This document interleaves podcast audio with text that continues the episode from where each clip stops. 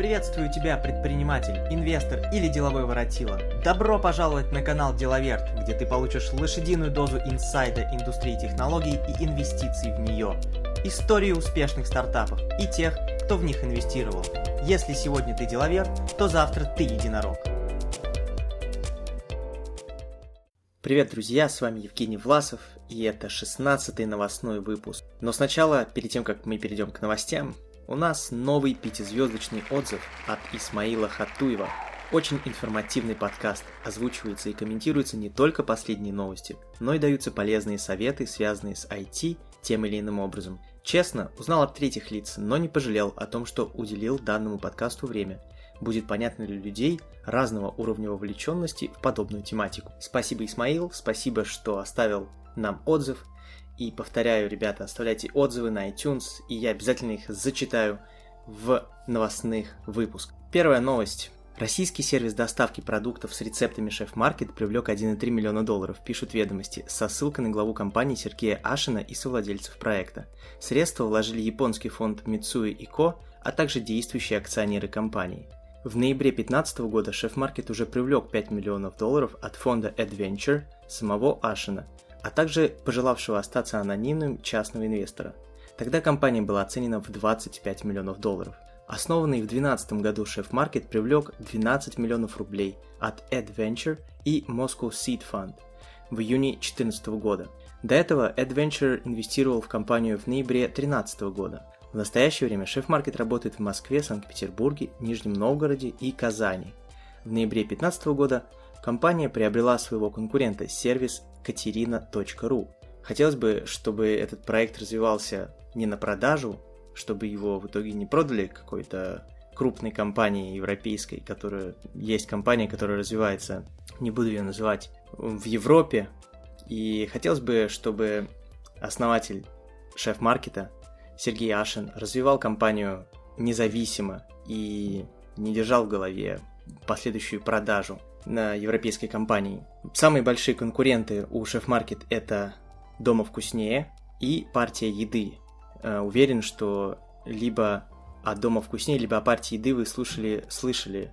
И, возможно, даже вы слышали об этих двух компаниях больше, чем о шеф-маркете. Э, и Дома вкуснее, и партия еды обе компании развиваются довольно быстро, и обе привлекли инвестиции. Основатель шеф-маркета Сергей Ашин закончил лондонскую школу бизнеса и до основания проекта работал в консалтинговой компании McKinsey. Вообще, эта инвестиция в 1,3 миллиона долларов – это довольно большая инвестиция в, на венчурном рынке российском.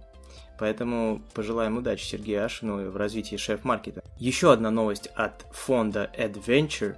Фонд проинвестировал 30 миллионов рублей в петербургский сервис доставки питания для спортсменов под названием Grow Food – об этом сообщает управляющий партнер фонда Максим Медведев и основатель проекта Даниэль Гальпер. Сервис Grow Food начал работу в октябре 2015 года.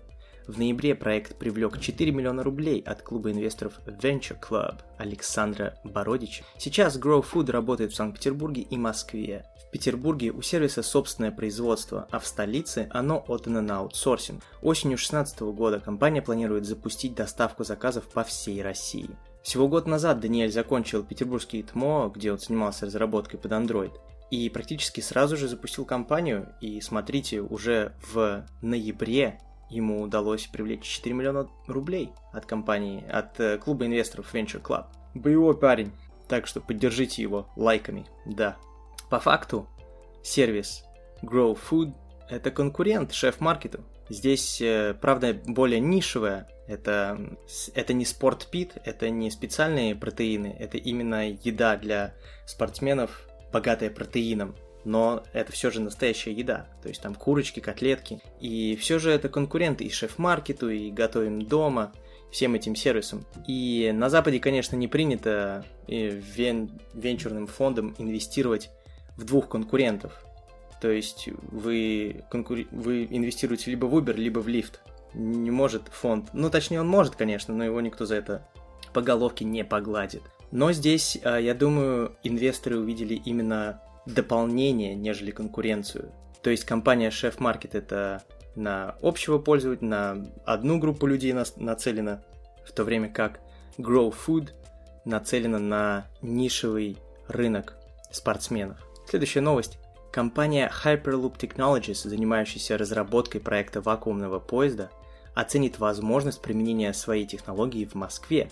В рамках 20-го Петербургского международного экономического форума, который прошел 17 июня, мэр Москвы Сергей Собянин, председатель совета директоров группы «Сумма» Зуявудин Магомедов и председатель правления Hyperloop Technologies Incorporated Шервин Пишевар подписал, подписали меморандум о намерениях сотрудничать с целью создания концепции применения технологии Hyperloop полностью или частично в городе Москве. Кроме Москвы, Минтранс Российской Федерации предложил компании Hyperloop реализацию пилотного проекта в Приморье, сообщил глава министерства Максим Соколов. Мы договорились о том, что предложим в качестве пилота этой компании, может быть даже первого пилота, проект развития коридора Приморье-2, сказал он. По его словам, речь идет о грузовом направлении протяженностью 70 километров между Китаем и Россией в Приморском крае с выходом на порт Зарубина. Hyperloop One Илона Маска подтвердила собственный интерес к российскому рынку. На сайте компании появилась московская вакансия под названием Business Development Leader. Мы ищем талантливого, опытного и инновационного настроенного командного игрока, который бы присоединился к нашей команде по развитию бизнеса. Успешный кандидат поможет нам с разработкой стратегии по расширению бизнес-связей и партнерской сети. Кандидаты на эту должность должны обладать сильным бизнес-бэкграундом, понимая при этом задачи нашей компании. Вакансия расположена в Москве, говорится в сообщении. Хотел бы заметить, что а, здесь новость идет как Hyperloop Илона Маска подтвердила.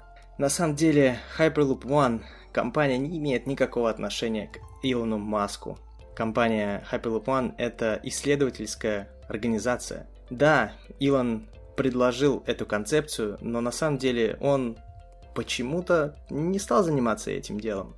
Не знаю почему. А если он такой классный бизнесмен, каким его рисует новый Джобс, Джобс 2.0, то он бы занялся и этим бы транспортом. Но, видимо, он понял, что нужно запускать людей на Марс, а точнее спутники коммерческие. Илон все-таки в первую очередь бизнесмен, а не какой-то первопроходец, я лично считаю.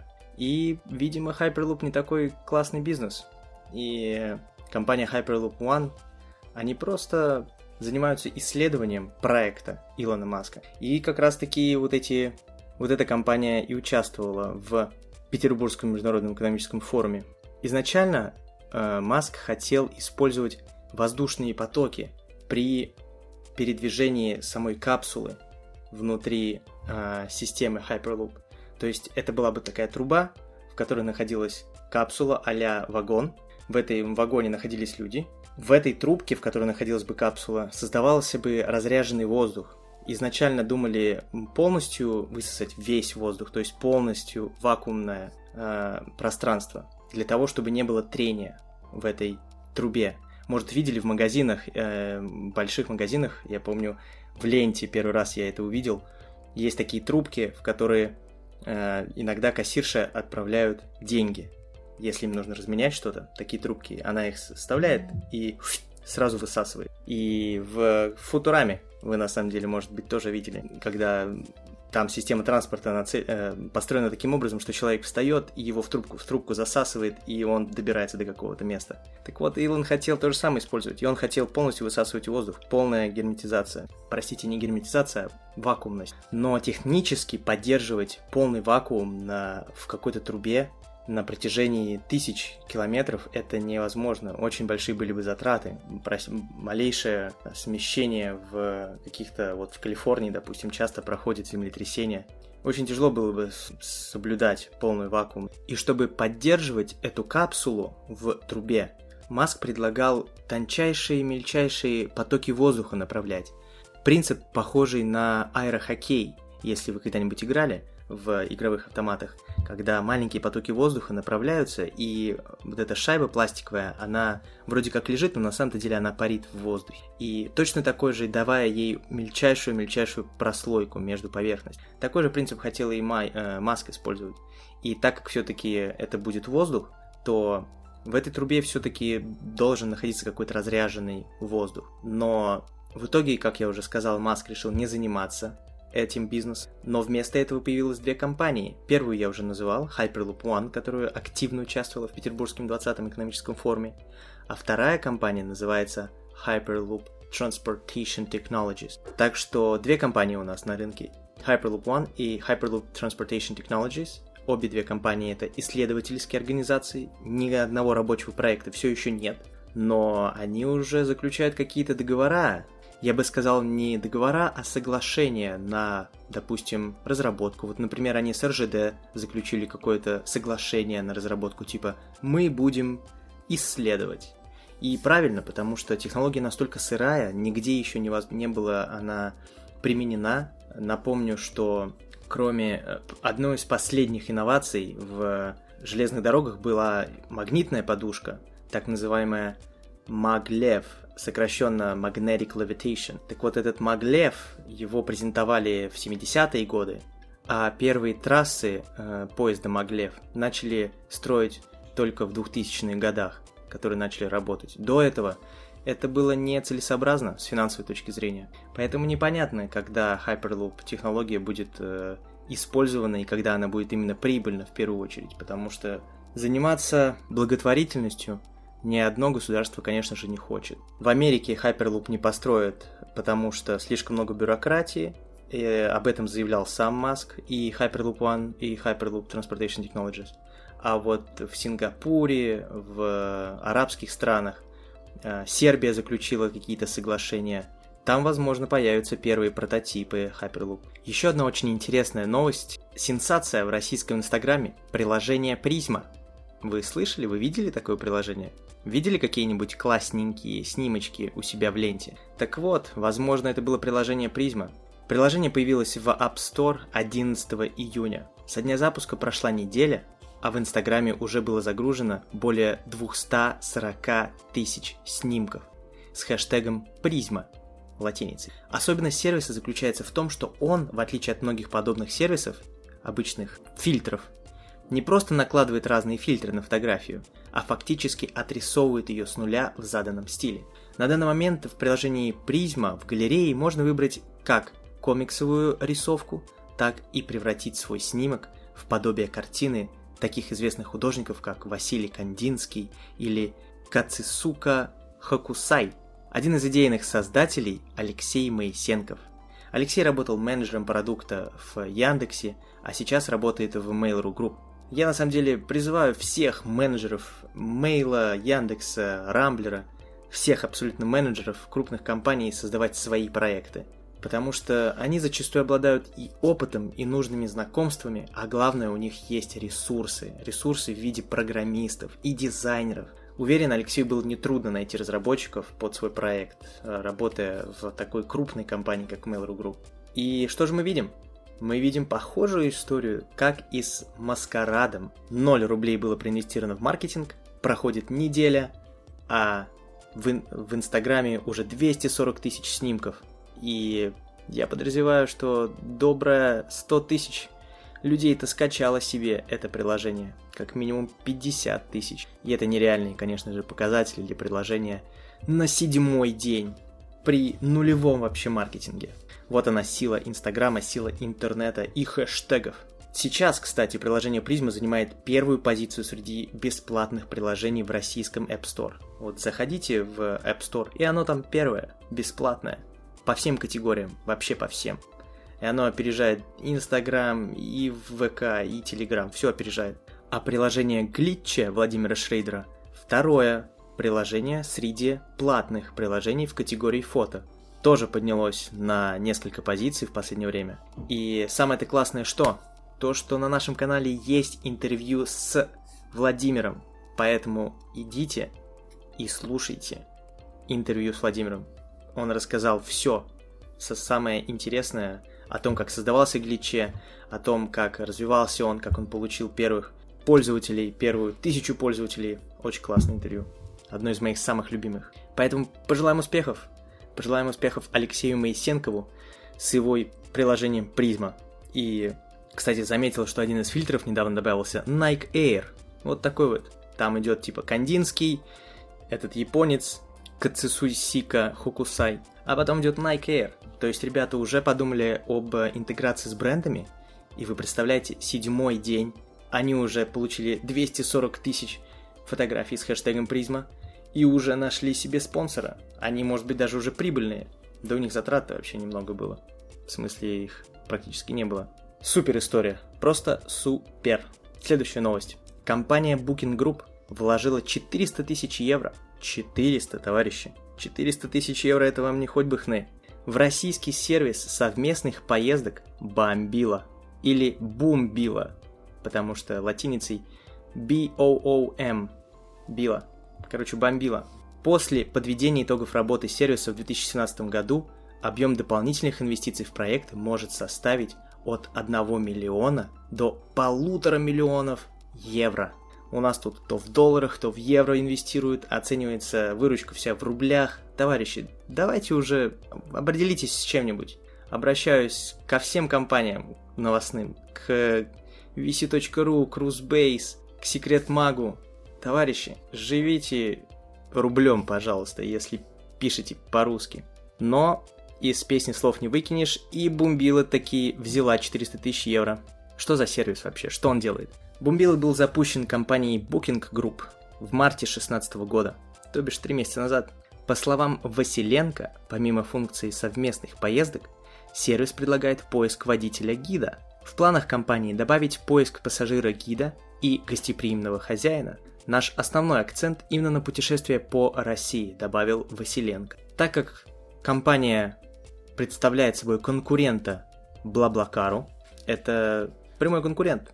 Смотрите, это российский сервис совместных поездок. То есть через него вы можете найти себе либо попутчика и, может быть, даже заработать на этом, либо найти себе колеса и добраться до Твери. Но видите, как интересно складывается ситуация. Василенко хочет добавить к этому сервису еще и поиск водителя-гида, а потом еще и гостеприимного хозяина, то есть э, это будет что-то среднее между couchsurfing.org и, может быть, и Блаблакаром, и какие-то элементы Airbnb даже, может быть. Очень интересно, как будет развиваться бизнес у Василенко. Видите, как запустились, денег подняли аж 400 тысяч евро, а к концу 2017 года, если будут выполнены все обязательства, может быть, даже полтора миллиона евро. Это, учитывая там все эти кризисы, шмизисы, это круто. Василенко красавчик. Booking Group тоже молодцы. Всем им... Потому что на рынке на самом деле ничего кроме Блаблакар нету. Это удивительно, как появился Uber, и люди поняли, что... Э, на... Простите, сейчас вот неправильно я сказал. Не Uber появился, все увидели, как это классно, и появился лифт. А лифт и Uber, они появились в одно и то же время. Да, товарищи. Вы, может, этого не знали, а на самом-то деле это компании, которые появились независимо друг от друга.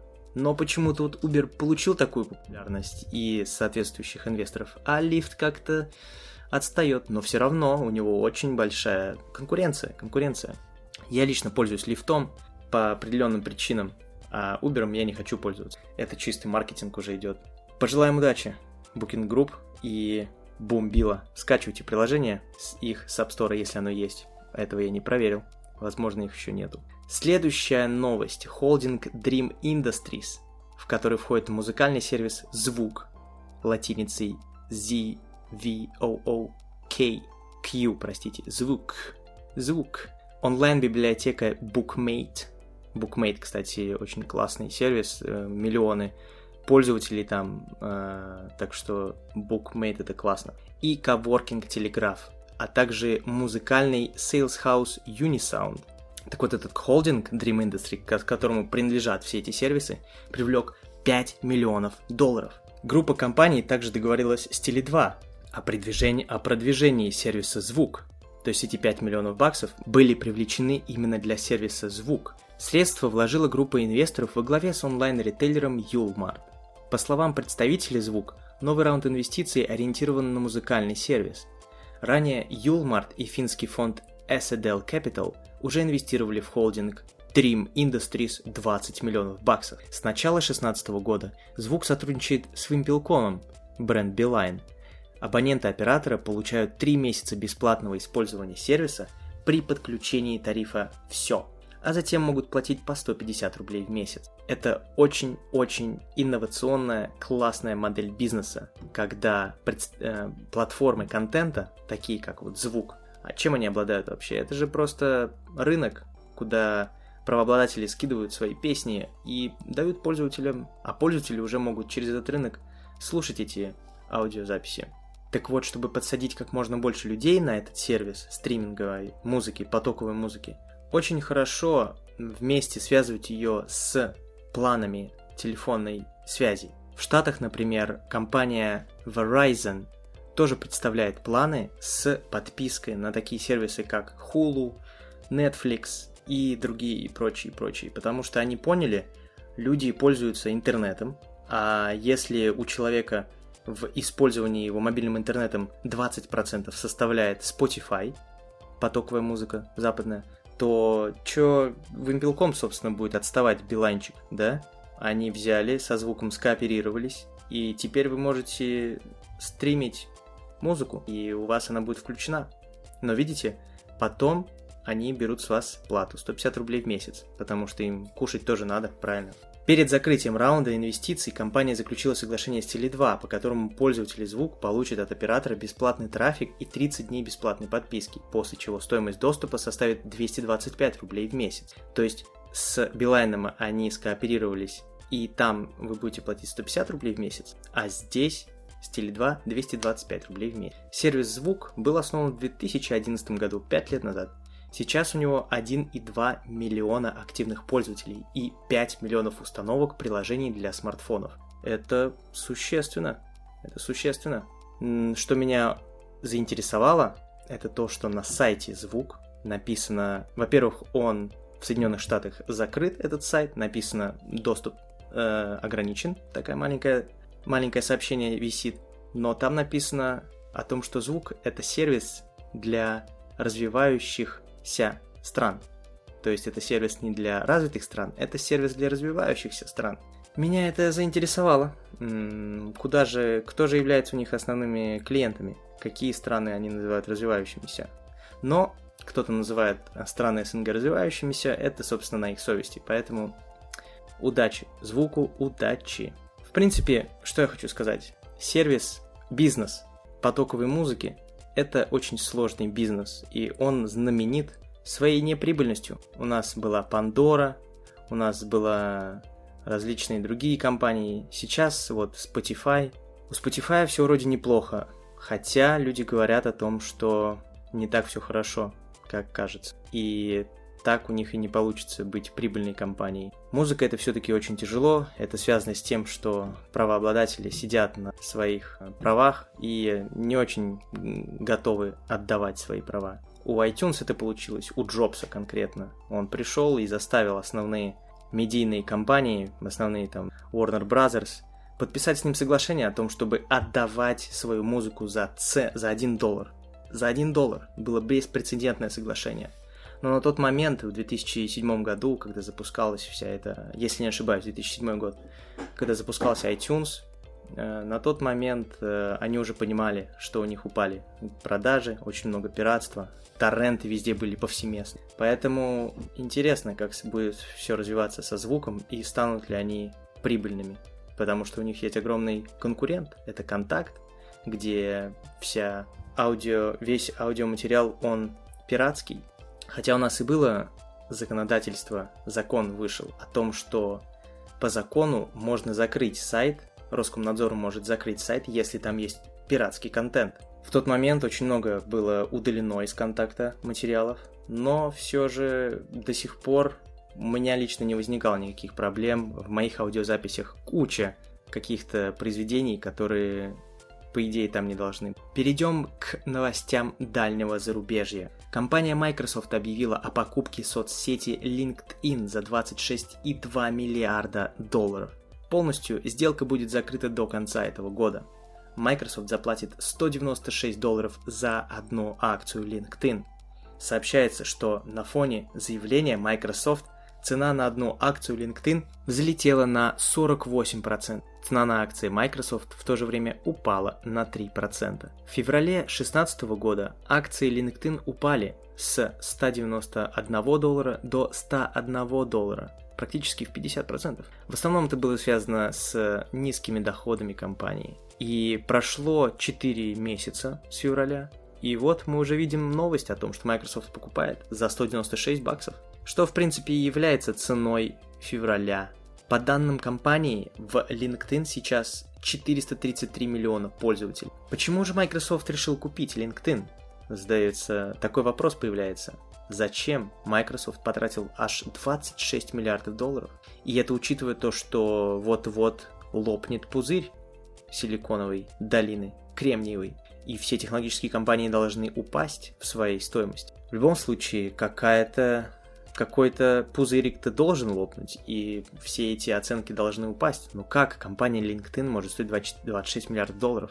Там, конечно же, очень много вычислений и расчетов, связанных с этой цифрой. Но все же подумайте, Газпром стоит 50 миллиардов долларов, а LinkedIn стоит половину Газпрома. Понимаете? Ну где логика? У Газпрома трубопроводы, контракты и куча-куча вещей, куча людей, а LinkedIn а LinkedIn 26 миллиардов баксов. Это при убогом, абсолютно убогом пользовательском опыте, интерфейсе. И не знаю, у вас есть э, аккаунт на LinkedIn, его хочется создать и забыть, с глаз дало этот LinkedIn, потому что, ну, не знаю, кто там и что его рисовал, и почему его оценят 26 миллиардов. Но все же, почему Microsoft купил LinkedIn? Есть предположение. Дело в том, что Microsoft сейчас зарабатывает основные свои доходы с продукта Office Productivity Suite. Тот самый офис, товарищи. Да.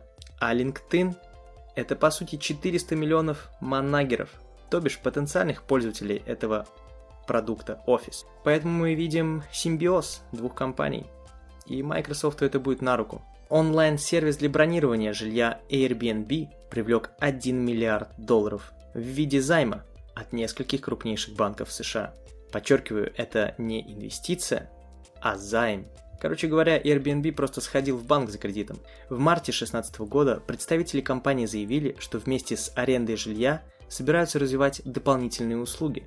Например, сервис для найма профессиональных поваров, которые будут готовить еду в снятом доме, туры по городу и музеям с гидом, бронирование столиков в ресторанах, прокат велосипедов и так далее. Летом 2015 года Airbnb привлекла 1,5 миллиарда долларов – при оценке в 25,5 миллиарда долларов. Общий объем привлеченных компанией инвестиций составляет 2,4 миллиарда долларов. Инвестиционные банки зачастую дают подобные займы, дабы наладить отношения с компаниями, а затем получить право на вывод их на биржу. К примеру, Facebook взял 8 миллиардов долларов в долг у инвестиционных банков, а потом через два месяца разместил свои акции на бирже. И Airbnb, и Uber очень часто рассматривают вместе эти две компании, так как они были основаны обе в 2008 году, и их цикл поднятия денег в принципе совпадают. И при этом обе эти компании, и Airbnb, и Uber, они бьют рекорды в том, с какое количество денег они поднимают. Какие именно рекорды?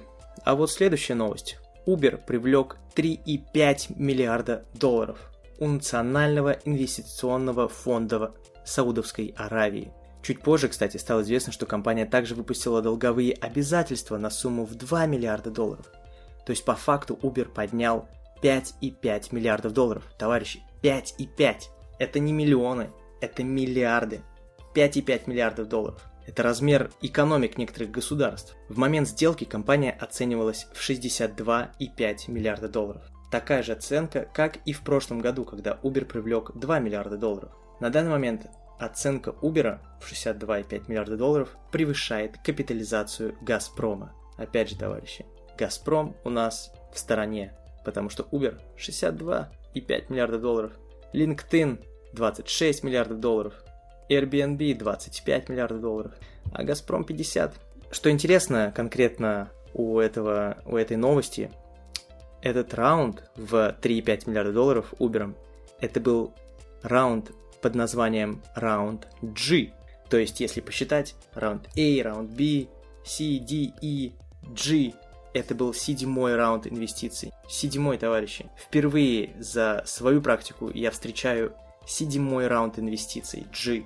С чем это связано? Это связано, что в последнее время пошла мода, конкретно после бума доткомов, держать компании в привате, не размещать их акции на биржах. К примеру, поговаривают о том, что и Uber, и Airbnb это все компании, которые должны были выйти на биржу еще 2 и 3 года назад. На данный момент у Uber в банке находится 11 миллиардов долларов после всех последних инвестиционных раундов. Следующая новость. Китайский сервис по вызову такси, прямой конкурент Uber, Didi Chuxing, закрыл очередной раунд инвестиций, в ходе которого привлек аж 7 миллиардов долларов. Часть продажа акций, часть кредит в банке. Короче, так же, как и Uber поступают. Потому что поднять 7 миллиардов у частных инвесторов – это уже просто нереально. Поэтому им приходится догоняться кредитами в банках. После нового раунда стоимость компании DD Chuxing превысила 25 миллиардов долларов. DD работает в 400 городах Китая. По данным самой компании, сервис совершает 11 миллионов поездок в день. Uber, к примеру, представлен только в 50 городах Китая. То есть мы видим, да, Didi 400 городов и Uber 50 городов Китая значительно, значительно отстает Uber на китайском рынке, и, боюсь, он проиграл эту войну.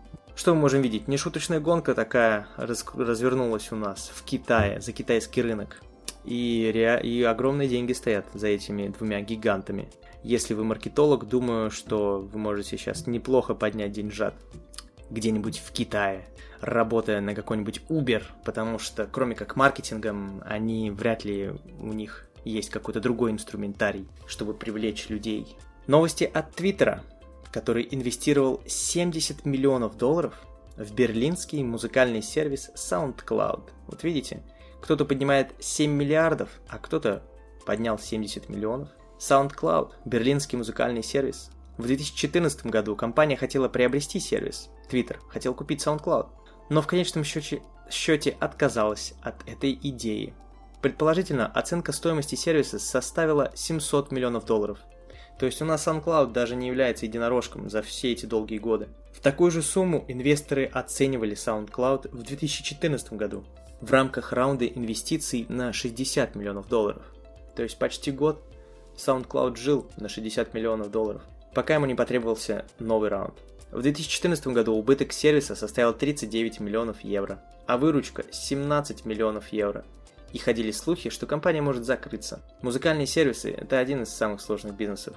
Это я вам рассказал в новости про звук. У нас есть примеры, у нас есть не очень прибыльный Spotify, с который всасывает огромное количество венчурных денег. У нас есть Pandora, у нас были куча других бизнесов, которые также закрывались. Все, все, везде авторские права. Везде авторские права, товарищи. При этом, кто инвестирует в SoundCloud-то? Twitter. У Twitter у самого проблемы рост подписчиков не такой, как ожидали аналитики. И акции Твиттера падают, давно они в свободном падении находятся. Недавно совет директоров компании Твиттера решил вернуть на посту генерального директора Джека Дорси, основателя компании, которого они сдвинули. Как Джобса сдвинули с Apple, и Apple начал падать, так и у Твиттера убрали Дорси. Твиттер начал падать. Но у Джека другая ситуация. Не как у Джобса. У Джека Дорси есть еще одна публичная компания, которую он основал, развил и вывел на биржу. Это компания Square, которая представляет процессинг для кредитных карт, маленькие девайсы, которые включают, вставляются в ваш телефон, и можно было считывать кредитную карту. Так вот, эта компания, она публично торгуется на бирже. И теперь он является генеральным директором двух компаний, двух публичных компаний такой же, как и Элон Маск со, своим, со своей Теслой и PayPal. SoundCloud только недавно запустил рекламу, и также он экспериментирует с платной подпиской на услугу хостинга подкастов. Кстати, для Делаверта я также рассматривал вариант э, хостинга подкастов на SoundCloud. И если вы хотите начать свой подкаст, пожалуйста, SoundCloud предоставит вам такую возможность. Удобство SoundCloud Э, заключается в интеграции его плеера вы можете размещать э, свои э, подкасты, свои аудиофайлы на своем сайте, если не ошибаюсь, в Фейсбуке, и будет очень красивый плеер там торчать, чего нету у других сервисов. Я лично люблю SoundCloud, сам им пользуюсь и считаю, что это классный сервис, который ни в коем случае не должен терять деньги. Я даже не знаю, как он умудрился потерять столько денег. 17 миллионов евро. А, убыток 39 миллионов евро, выручка 17 миллионов евро. На что он там теряет деньги так много? Неясно. Так что SoundCloud пусть живет. 70 миллионов долларов ему сейчас дали. Twitter тоже хороший сервис. И ищите, ищите меня на Твиттере. Мой ник Зи Власов.